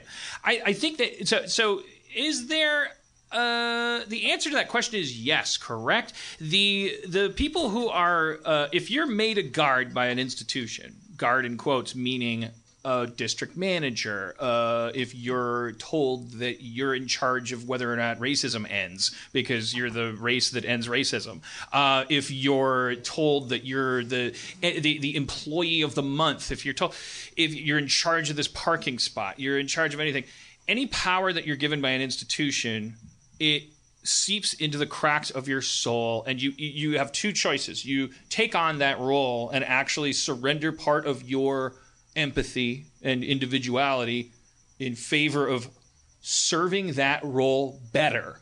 That's the important thing is that the guys that early on who started as a joke because putting on the uniforms reminded them of Cool Hand Luke. One guy goes, "I'm going to do my impression of a character from Cool Hand Luke." And then he comes out. He knows what to say to the president. I want that you go to prominent communicate. Whoa. And then the, the scientists are going, that guy's good. More importantly, nothing happens. He's now in charge. Everyone that's watching is going like, well, and then the shift changes and they go, yeah, we did some fucked up shit today and nothing happened. Don't you think that's part of what it is? Well, Dan, like, like you, you are famous for n- don't you, you hate being told what to do. And let's say that you were how, how old are these uh, subjects back then? Early twenties. Uh, they were between 18 and 22. and let's say that you, Dan, found out you were the guard. You don't like being told what to do. You probably also you, you don't like. Well, you know, you do like telling people what to do because you're a showrunner. That's part of your job description. Like, like, what do you think you would be as a guard? As a guard, I would be like, I would posture as a, but I would be eclipsed by some guy who went fascistic. I would be eclipsed by the guy who like jumped into the role. Well, like, uh, like a while back, I asked, I asked, I asked Spencer first. Like, like I'm, I'm curious. to know, Spencer, you're so neutral. Like, I can't picture you being uh, turning into a shitty, dominated uh, prisoner or a fascistic bully guard. Yeah. But there are some now, people you, that, now, that did but that. that response makes me think I, I, I, would, I don't want you as my guard. But there's an important thing here that you're, you're getting to, which is that there are uh, there there why what No, just all they said was yeah. It was, a, it was a complex subject. there's a way to be a prisoner as well and have you have these narcissistic tendencies or things there's pri- like as a prisoner i would i they, they ask them do you, would you rather be a prisoner or a guard they don't necessarily and give them the everyone wanted to be a, a prisoner because they thought it'd be less work. because if you're a prisoner you can just Just sleep. You can Just- be cool just hand luke there, yeah, at the you the most work is that you're You get three you're, hots in the cot. you're always righteous the ju- the truth is always on your side That's prison talk. You can't be a bad. There's no such thing as a I've been in villainous prisoner. You don't have any power. Uh, where we live in fear of being bad people too. The, the the nobody wanted to be a guard, but then the people that excel at being guards are exhibiting the same personalities as the people who are rallying the prisoners, and that's when Zimbardo says these guys are swappable with a coin toss. That means in every revolution, in every third world country, when you have like guerrillas coming down from uh, from, from from the hills and liberating the poor, and then one of them becomes a dictator, and then you have the NSA interfering, and it's like all these. It just people are handing you power, handing you roles. It's also there's also a certain level of compliance in certain people, um, you know, because part of what this showed, as well as you know what happened at Abu Ghraib, is also what happened in Nazi Germany. Is that if uh, you're in a situation where you feel you have zero power and there's nothing you can do to change it, like the the, the, the people that are against you are so massively in power. You know, some people just it's normalization. It's that Yeah, shit that's happening now. People like in, the- in, on the Eastern Front were willfully were corralled into a giant sand pit, and they knew they were going to be killed, and they did it meekly and mildly, and like, like, because that, because that's what society told them is their role. now did you did did, uh, did any of the subjects go to the film to, like see the film? Are they still uh, like? I don't know. Um, I know. uh, You know, I was very happy that um, Zimbardo and his wife uh, saw the movie right before we uh, went to Sundance, and he came to Sundance and spoke and did all that stuff. Um, but I was very happy because it's really weird telling somebody's story and trying to get it right, and and making sure not to also let him off the hook. You know, we for dramatic effect. Um, you know, in, in reality, we haven't gotten to the third act yet, so I can't tell you. Um, in reality, it ended a little bit differently than it does in the movie. because And- that woman, the the, uh, the triangle love woman, comes back. no, Le- Leo DiCaprio comes through a skylight. That's how you got your funding. Yeah. Traffic was a bitch.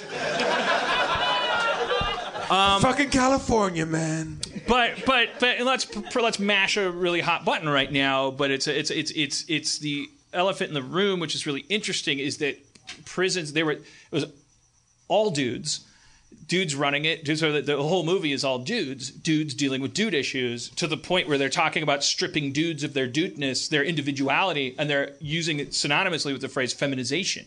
Put them in dresses Wait till you get to the third act. call them call them she call them her call them you know and like let's reduce them of their individuality not their masculinity their individuality by feminizing them 1971 so like the now you cut to 2017 casual friday and somebody says to becky in marketing like you should wear a shorter skirt or something. It's like there's no bars on the windows. There's no the thing is this was a hallway at stanford college. None of these kids during this entire story ever accidentally started believing they were in prison. They what what happened was they were they they were subjected long enough to deprivation of this and enhancement of that that their behavior changed. And it can happen in a hallway. It can happen at, at- with cubicles around you. Well, that's one of the great things about the way Kyle Alvarez directed the movie, and um, I thought he had a really good idea, which was um, when you first get introduced to the prison, it's all shown in a master shot. So you see, it's a fucking hallway and three classrooms and a closet used as a hole. Um, during the process of the movie, the lens is closed down and down and down to the point where when things are really going shitty, you're in close on people, and there's a lot of uh, um, diffusion.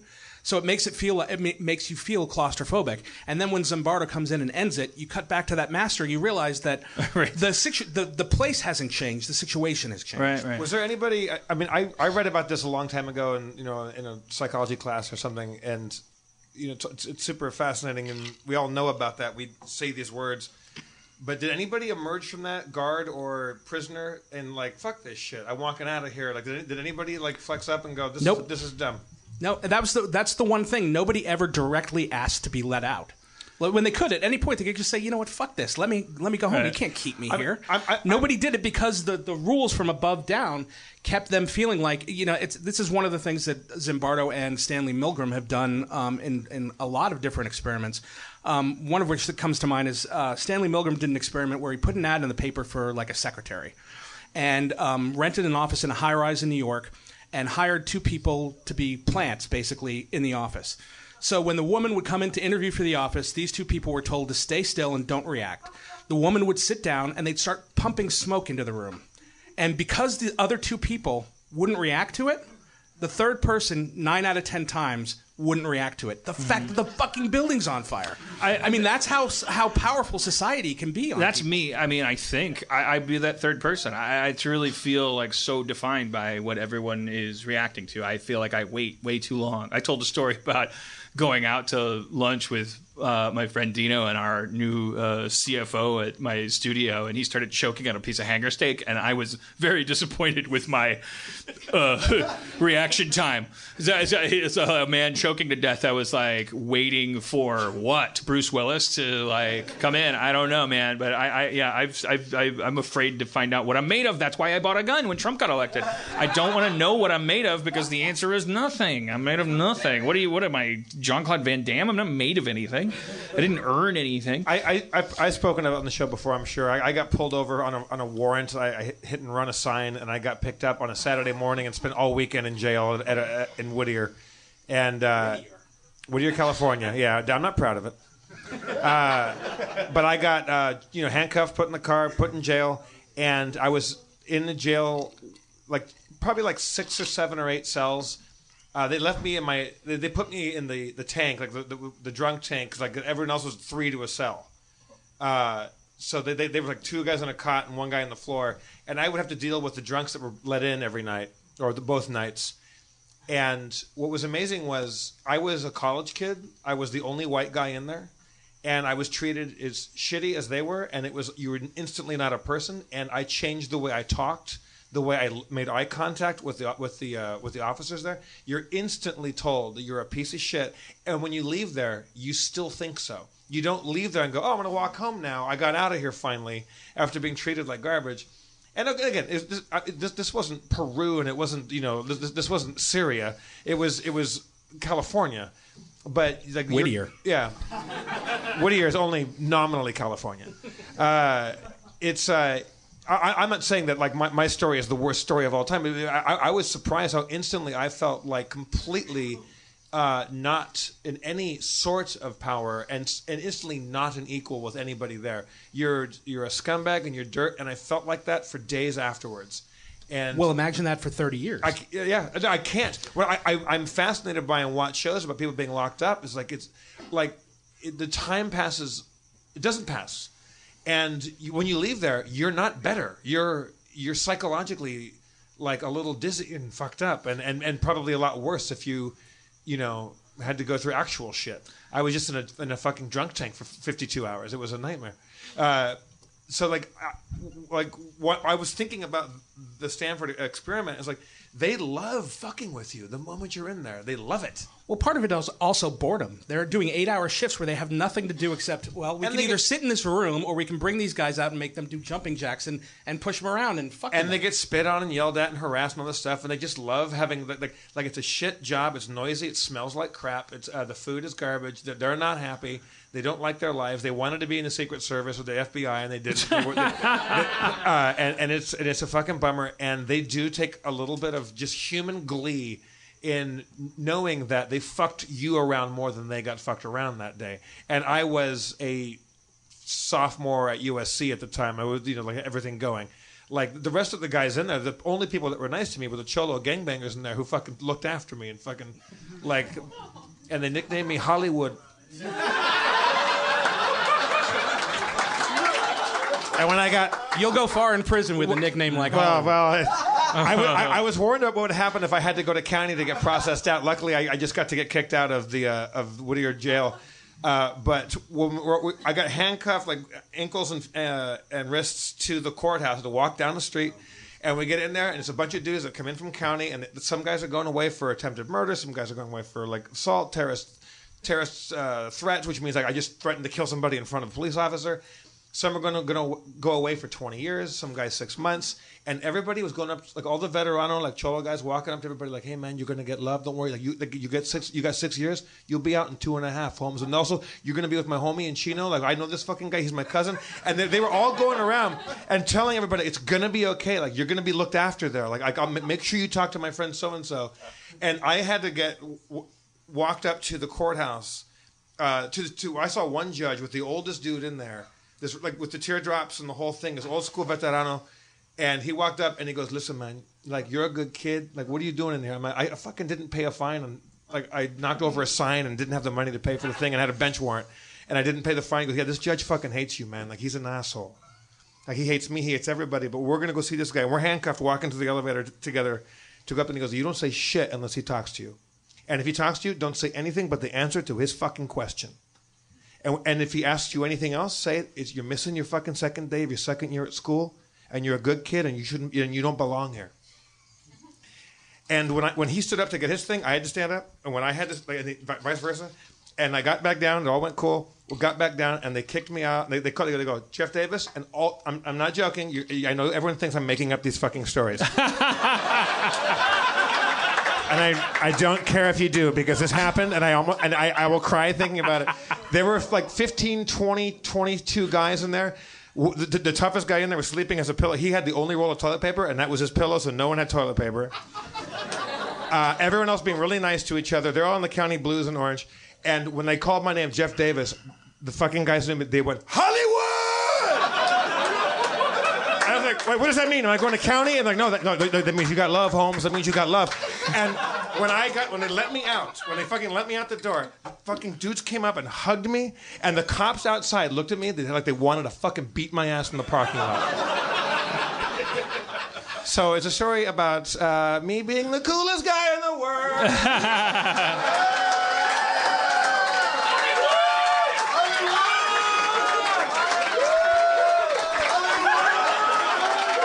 fucking make myself a drink. I, I can't believe I have a story I haven't told in the show already. you, you told that story before. we, we, we have 500 episodes. It's fine. It's fine.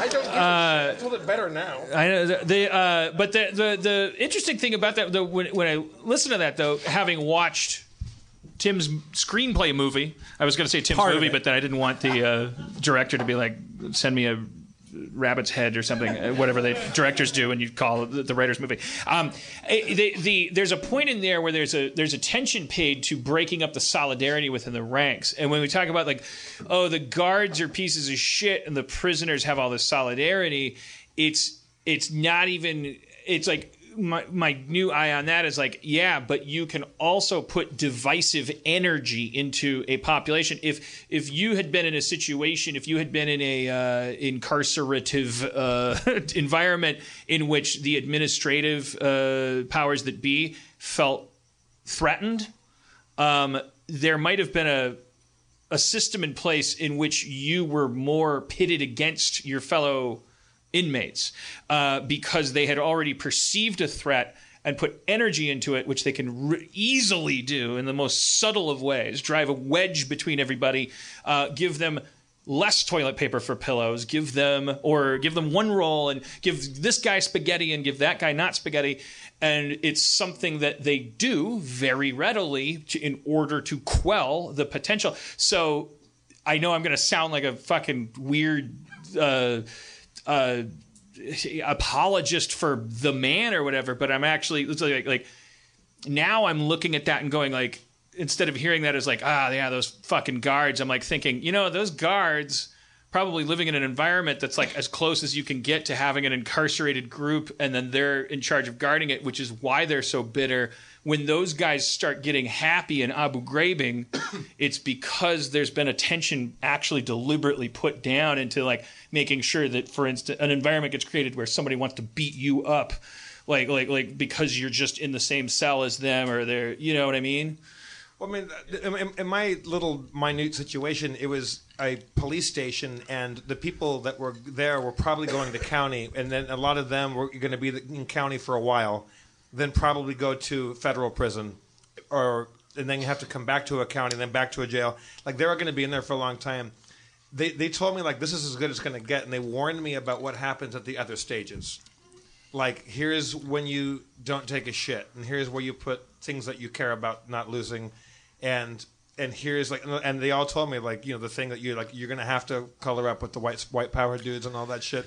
And i was just like i just i i, I just my stomach was just liquid the entire time because the good thing was that um, i was vegetarian. I just become vegetarian.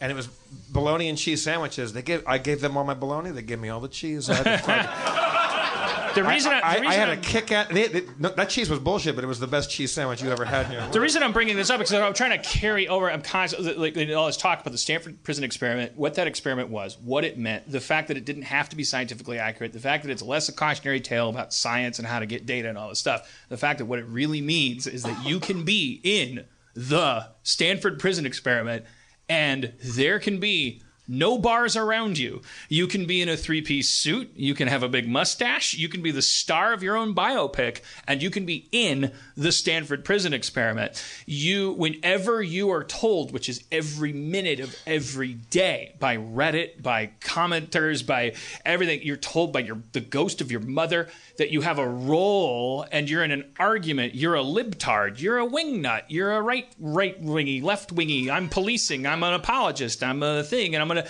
I'm engaging with another human being. And as I found out, like, like, like, you know, buying my fucking gun like a maniac, like, the and looking through Sandy Hook conspiracy theorists, it's like I've had a plan this whole podcast to bring this message home that like walk out of here knowing that you're already in a prison. I mean, you can't just walk out of life. You can't walk out of America, especially not now.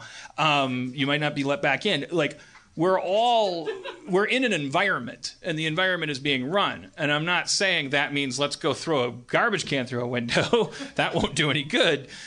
It means that if you know if you remind yourself that you're in an environment that you're encased in something you'll you might you might maintain your empathy. Those guys that knew the system that were saying hollywood here's the thing. The judge does this and does that. Like they were they were wearing a mask. They were saying like we're in this system. The system is a system. Like the, the real life exists outside of it. Now, while you're in here, don't fuck with that guy's toilet paper. Try the soup instead of the salad. You're going to be fine. There's solidarity. There's empathy possible because everything's been removed from them except that. There's been not an undue amount of like div- divisive energy placed on it. Hopefully, we could withstand that too. If you're looking at another human being digitally or whatever, and you have that temptation to go animal because you're filled, as I have been, with that fucking outrage where you're like, I know what I'm about and I know what I'm up against, and I'm going to tell this piece of fucking 15 year old Canadian shit how politics works on Twitter. Like, uh, or, He might have been 14. I thought I could pick one group 14. that wouldn't. Uh, you have a 15 year old Canadian daughter. Okay, fine. I was like, I don't, I don't like, like, like, uh, it, it, it, uh, Venezuelan, whatever won't offend you. Shut the fuck up. see, see it happen to me again. It's as easy as somebody telling me I don't know what I'm doing. Fuck off, fuck off, fuck you. I think I own a gun, lady. Yes. It's at a gun store. It's at a gun store, but I own it. See, Dan, you, you feel like a prisoner, but you're acting like a guard, and that's the whole point. Like, like we're all. I am a guy because I've been given the microphone. Well, I took it with a lifetime of talent. Um, they, they give them. They give them. They give them aviator. is that the title of the show? Yes, it is. We've got some good selections. They give them aviator glasses and, and, and like everything's a fantasy. Like prison guards don't necessarily always wear aviator sunglasses, but it's like it's a no, but it's also it, it, it's um uh, an image of authority. It's like when you can't see behind someone's eyes, or when Right. you can't see their eyes. empathy. Yeah, I mean, It's- it, it's everything about that. The the whole thing was designed just to remove humanity from the entire. when they interrogate suspects, they take advantage of that thing that Howie Mandel turned into a game show, the prisoner's dilemma. The, the, you take a suspect, you you want them to rat on each other, you you you you separate them, you make sure they can't see and touch each other, and you say to one, the other one says you did it. Now what will you do? Will you will you your empathy is put to the test? Like will you bother to walk as a lamb to the slaughter? Well, this other piece of shit that you don't know that I can tell you about is telling you that you're the one that did it? Or will you do the sensible thing to protect yourself and just tell me that that other person is a bad person? And that's the fucking internet. like it divides it divides 8 billion people into individual cells. We cannot see or touch each other and we are being told by headlines and and clickbait like that that that we don't understand each other and that we are going to fuck each other over. But also, it, it in bringing it back to like a prison environment with the internet, there's no accountability, which is again how Abu Ghraib happened. It's like you put a bunch of people that don't have the proper training in a um, a position of authority without any supervision, and Right. fucked up shit's gonna happen. Against people that have no uh, habeas corpus and no no outside contact, like there's absolutely it's a it's a free for all. Right. It's a it's a giant frat party. It's it's it's it's nuts. Uh, you've been in uh, rooms that you probably can't talk about, like the Last Jedi. Ooh, Where, where you didn't you? No, I haven't been in rooms. I was actually on the set of The Last Jedi. Oh, okay. Um, but I was also on the set of Rogue One. Well, But no, the set was cool. The set well, was I really just cool. talked to the set of Rogue One, and they said the set of the Last Jedi uh, is a piece of shit. so either you fucking rat on them, and I don't know how that was. I don't know. if you could have pulled that rabbit out of my hat, There's nothing you can tell us. You can tell us about the emotional experience of being on a Star Wars set. Well, um, the the cool thing is, I went over there when they were prepping for Last Jedi or Episode Eight or whatever they're calling it. Um, and I'd rather be a guard. Yeah.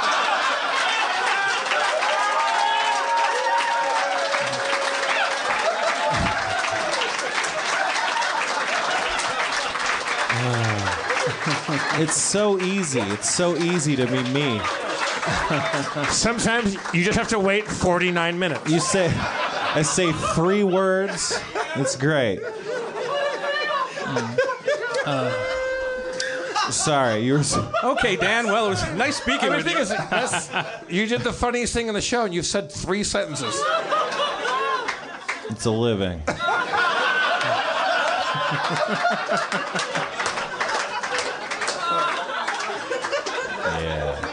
What, what kind of food did they get in the uh, in the uh, Stanford experiment? Shitty. Shit, like, like, But but uh, you know, Dan had uh, mentioned before they also did like there was two uh, cells that revolted and one that acquiesced, and so they gave them like a special meal from Right, outside. I mean, they were constantly like if if uh, using um, things against other prisoners. But they made that up on the fly because of the a- actual instant need that they had Mm-hmm. that the experiment hadn't predicted, which was that the prisoners would g- Would band together say, and revolt, Oh, yeah. we're all together, so why don't we just outnumber them and do this or that? And then they were like, okay, now we divide you. Now we give them soup and not you soup. yeah, now, now we and then ma- we, we, take people out of one cell and put them. You know, if the three of you have become friends, we're going to break you up and put you Right. in different groups. the fact that we wouldn't see that lie happening when we talk about race and gender and everything else that divides us uh, in sp- we get we we talk so fucking rarely about income bracket we for, 'cause a- that- for a country that- that runs on the dollar That, that's creating a middle class by saying that you guys, yeah, you're, you you're, you're the privileged You create prisoners. a giant underclass of people of all shapes and sizes that are all poor, which is the only thing that matters. And so it's like very obvious the tricks that you play. When you look at prisons, you go like, oh, what do they do when they feel like at any moment, like everybody might go. Run! um, they wouldn't be able to do much, uh, but not that I'm advocating for that, and I don't know what that would look like. Uh, I guess all of us using toilet paper for pillows at the same time. Um, just try it, or, or don't pay your income tax. I don't know, but, but uh, the the the, uh, red, red beams form on my chest. Uh, but okay, so Star Wars, you were on the set, and it was interesting. They had lightsabers. yeah. Um, yeah, the, the coolest thing was I got to go in the Millennium Falcon, which is meticulously recreated. Now, what does that mean? It means like It means there. Well, there are two versions of it. There's one that's like an exterior version that they use, like a full size one, like out in the world or whatever. like a wait. What do you 'Cause- mean? Well, like they shot in Ireland, and at one set they had like an Is that exterior. an exterior full size Millennium Yes, Falcon? What do you? yes. What? Yeah, But they built it like a built it. building? Yeah, like it's so like you a can walk in and out of it and see the cockpit from the outside and all fuck that. you. But Why would they even do that? I would fire that line producer. CG No. that shit. What? well, I mean, uh, I don't know. That's why they did amazing. it. I'm glad they did Yeah, it. Yeah, they That's did great. it for episode seven, and then that was what was still standing was not the exterior but the interior. So you walk up basically the ramp of the Millennium Falcon, and then you're on, you're in the Millennium Falcon. Oh my the whole God. thing, Like how much? The whole the whole the, the whole, whole kit thing, caboodle. all the way through like the holding area where they play chess and um, and into the cockpit and all that stuff. They have should just amortize that with doing a Netflix sitcom. Like, like just Yeah. they could just pay for that whole thing with like six seasons of a workplace comedy. Uh, it's called called Millennium Nights. Apparently, it, it cost it cost a shit ton of money because um, they went back and like when they made the original Millennium Falcon, half the stuff were all old airplane parts and stuff like that, and none of that existed anymore. So they had to go and like 3D print from reference photos No. all this shit. So you walk in there and it's like, oh my god, I just walked into my fucking childhood. Wait, wait. To, to what level of detail? Like to every nook and cranny, like everything. So like Yep. they, they could shoot anything there. Yeah, I mean, you know, if you watch Force Awakens, I mean, there are shots where you walk through the whole thing, and that's there. God, that's what I'm saying. Like, And that was you know, it shouldn't be a sitcom. It should be like an Aaron Sorkin, like, like it's, a, it's like a West Wing. Like, it's like, There's nothing but walking and talking in the Falcon. what's your opinion? You can't, you, you, you can't say anything about where Star Wars is at. I'll lay my cards on the table. I'm 44. I, I saw Phantom Menace. I started crying. I got over it. I You started crying. I started laughing. I was like, "Is this real?" maybe I was like a hollow. I think I, I said, you know, I said, I said at the point where they went into the water and the Naboo planet. I, I, I, I just went, I just went, I, I, I said, I was sitting next to Schrab and I, I, I, I, I went, oh my god, it's the worst movie ever. And Schrab was like, shh. but he didn't mean we're in a movie theater. He meant like stop. It might, might surprise us. Well, so Um, Rob wanted someone else to be quiet. Yeah, yeah. He was just. We were just both there as uh, the same team. We were like we'd been waiting for this moment our entire lives. I started weeping during the 20th Century Fox logo at the beginning of Phantom Menace. I had been waiting for that moment my entire life. That's not an exaggeration. I had been waiting for that moment my entire life. I couldn't see Phantom Menace because I was in jail, motherfucker. Hollywood.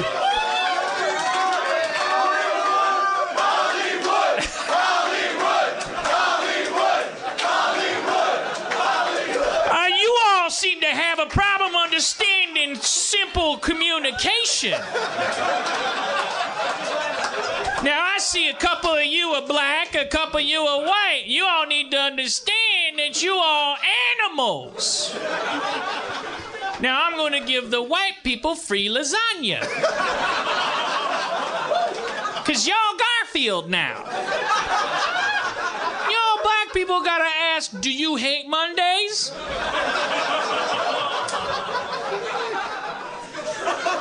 Now try to rally them.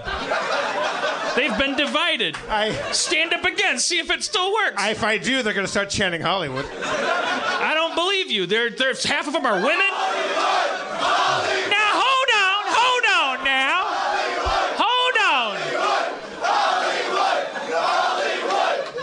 You all seem to have misunderstood what I said earlier. Now some of y'all seem to be doing some titty thinking. I think a good half of y'all got titties and vaginas. I wonder if maybe they need to get some spaghetti on Wednesdays. well, you can dangle your dicks in the pudding on Thursday. I don't think I'd be very good guard. You'd be entertaining. Uh-huh.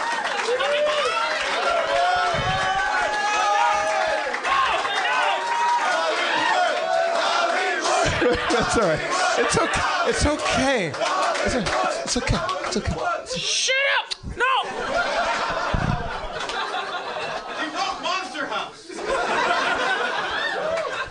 Y'all need to start seeing the Monster House way of things. The eyes in the windows. Door open up, the carpet's a tongue. Scooping up you if you're black or you're a woman. Scoop you up. Trick or treat. You'd make a bad gar- you make a bad warden. We found that out. I make a bad, I make a bad Appalachian. Uh, Well, yeah, your word, yeah. your Strother Martin could use some work. Yeah. I mean, I'm yeah, yeah, yeah, yeah. I'm bad. I'm bad at everything. Like, but here's the thing. Hey, no, I didn't ask for it. I don't need your bullshit. I'm not a populist autocrat. You know, Dan, maybe you need to, you need to go to prison and or jail and come back with a with a nickname, and then people will just chant it on sight when they see you. What what do you think your jail nickname would be? Chowder. Chowder. Chowder? Did you just say that in the thickest Boston accent in the world? Chow- Chowder? Oh, from Monster House. It's a character from Monster House. No, you haven't seen it. Okay, all right. Whew. Just, I just resemble a person that should be called Chowder. No. That has to be a. Monster House reference. Of course it would. No, no, he the blank stare does not lie. He, he- no, he said Chowder from his fucking heart because I'm. I get it. I get it. There's no For the way- same reason I named that character Chowder. I'm like, There's no Uh, way he said one of the three main characters from your movie as. There's an easy real? way. No, That's- it's like he's the sad fat guy in the movie, and you, having not seen the movie, you said the same thing I did. You named a sad fat guy from your heart. I have no ill will against you. Now, if you come in my window tonight, unless I'm seeing wrong, you're dead.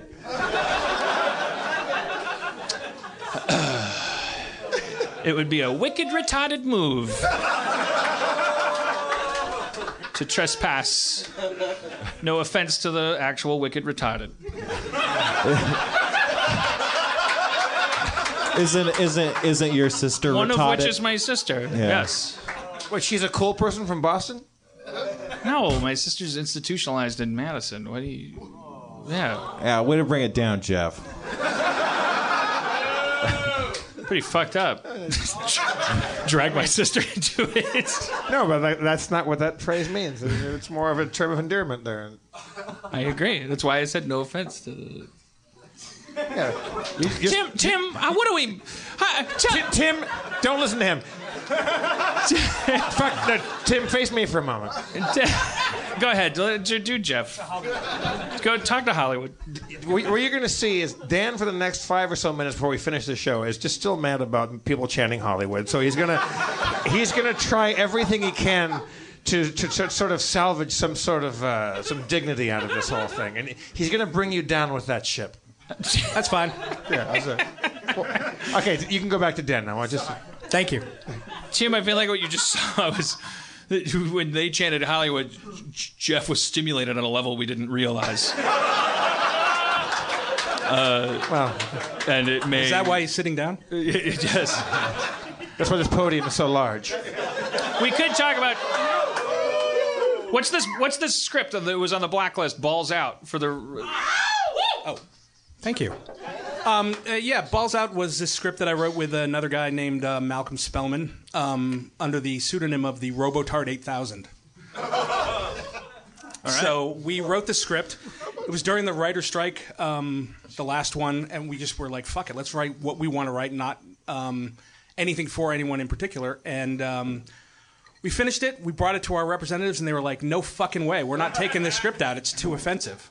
And literally, like nobody would take it out. Um, I had a couple of friends that we were commiserating with, and just said, well, "Fuck it, just throw it up on the internet and see what happens." So The script itself. yeah. So I created a website that looks like it was created by a differently abled robot. Um, and uh, and had some friends that were screenwriters just give us like a blurb if they liked it, and um, all of a sudden it just took off. And as of like last week, it's been downloaded almost two hundred thousand times, which is insane. I um, think, yeah. Yeah, and it's the only the only script so far that's ever gotten on the blacklist without ever being sent out.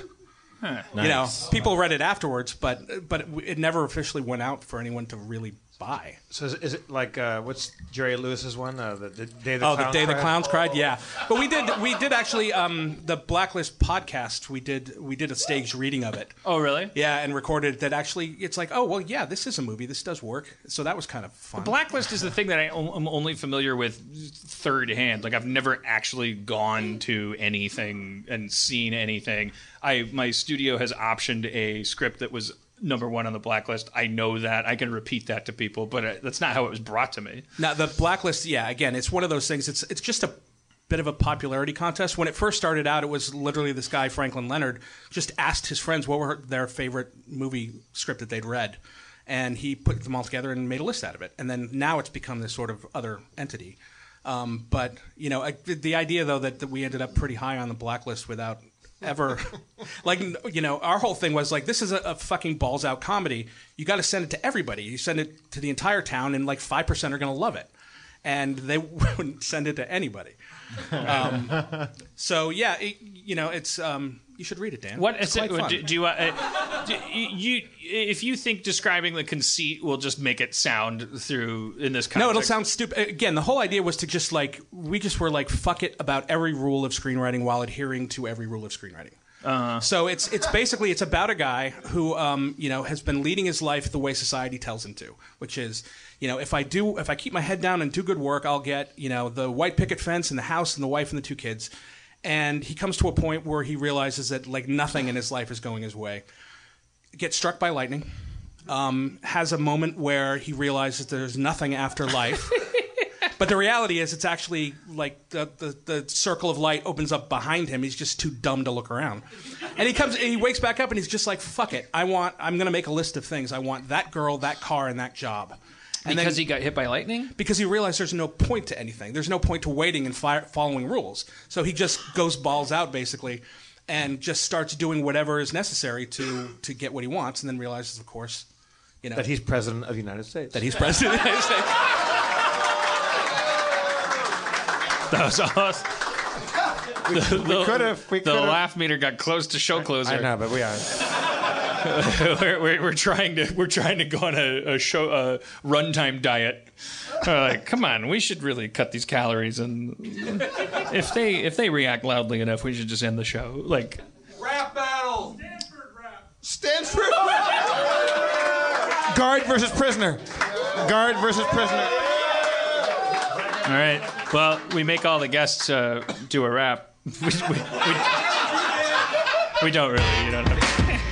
Yo, yo, yo, Stanford, yo, Stanford, rap.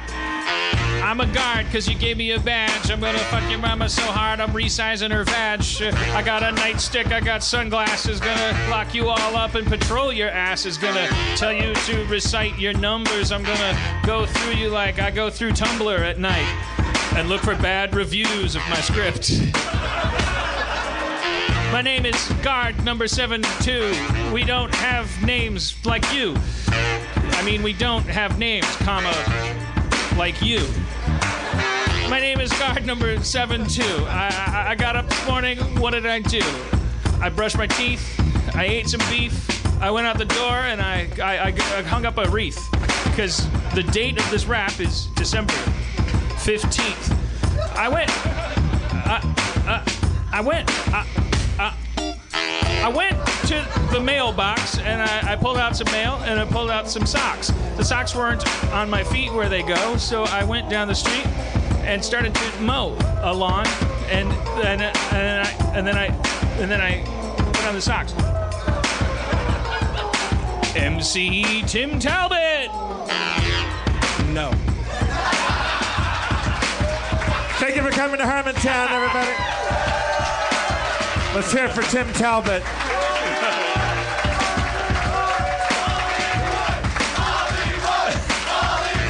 Shut up, you sons of bitches!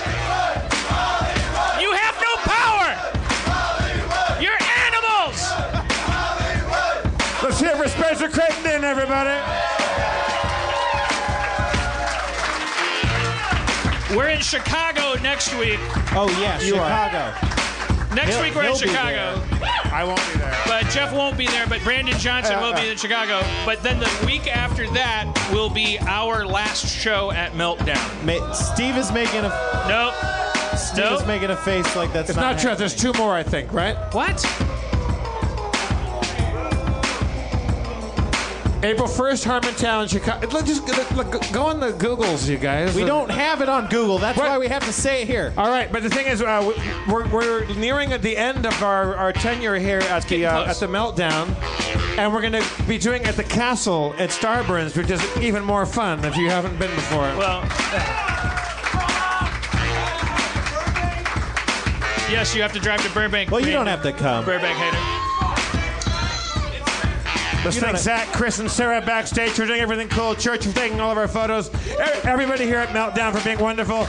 All of our lovely friends. Your mayor, Dan Harmon, everybody. Oh, I, I'm sorry. I forgot to mention my name.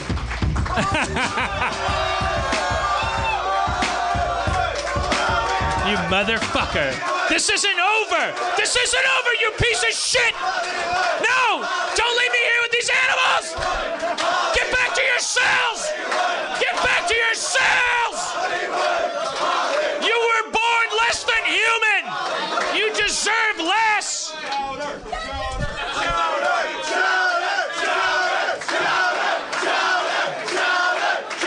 All right, I can't stay mad at you. Get back to your cells. Free toilet paper pillows for all of you.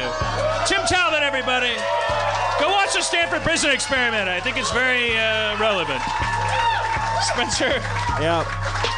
April 1st, we're coming to Chicago. April 1st. All right, get out of here.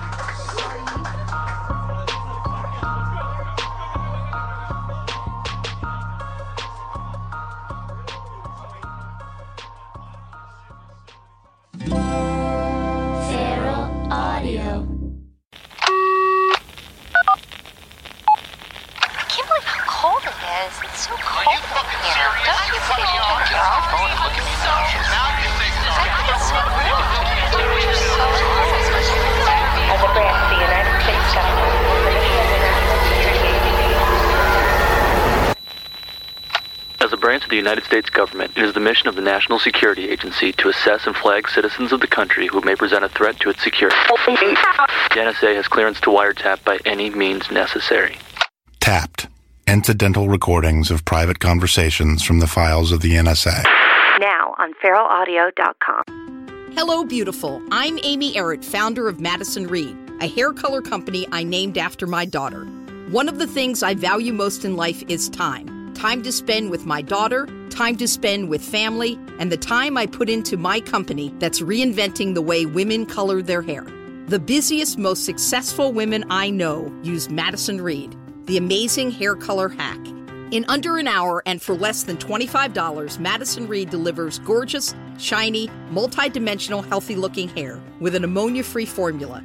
You'll look like you just came from a salon, but the reality is you have more me time to do what you love. Things get busy. Let us take care of you and your hair. Find your perfect shade at madison-reed.com and get 10% off plus free shipping on your first color kit. Use code NEW. That's code NEW. Try it. Love it. That's the beauty of Madison Reed.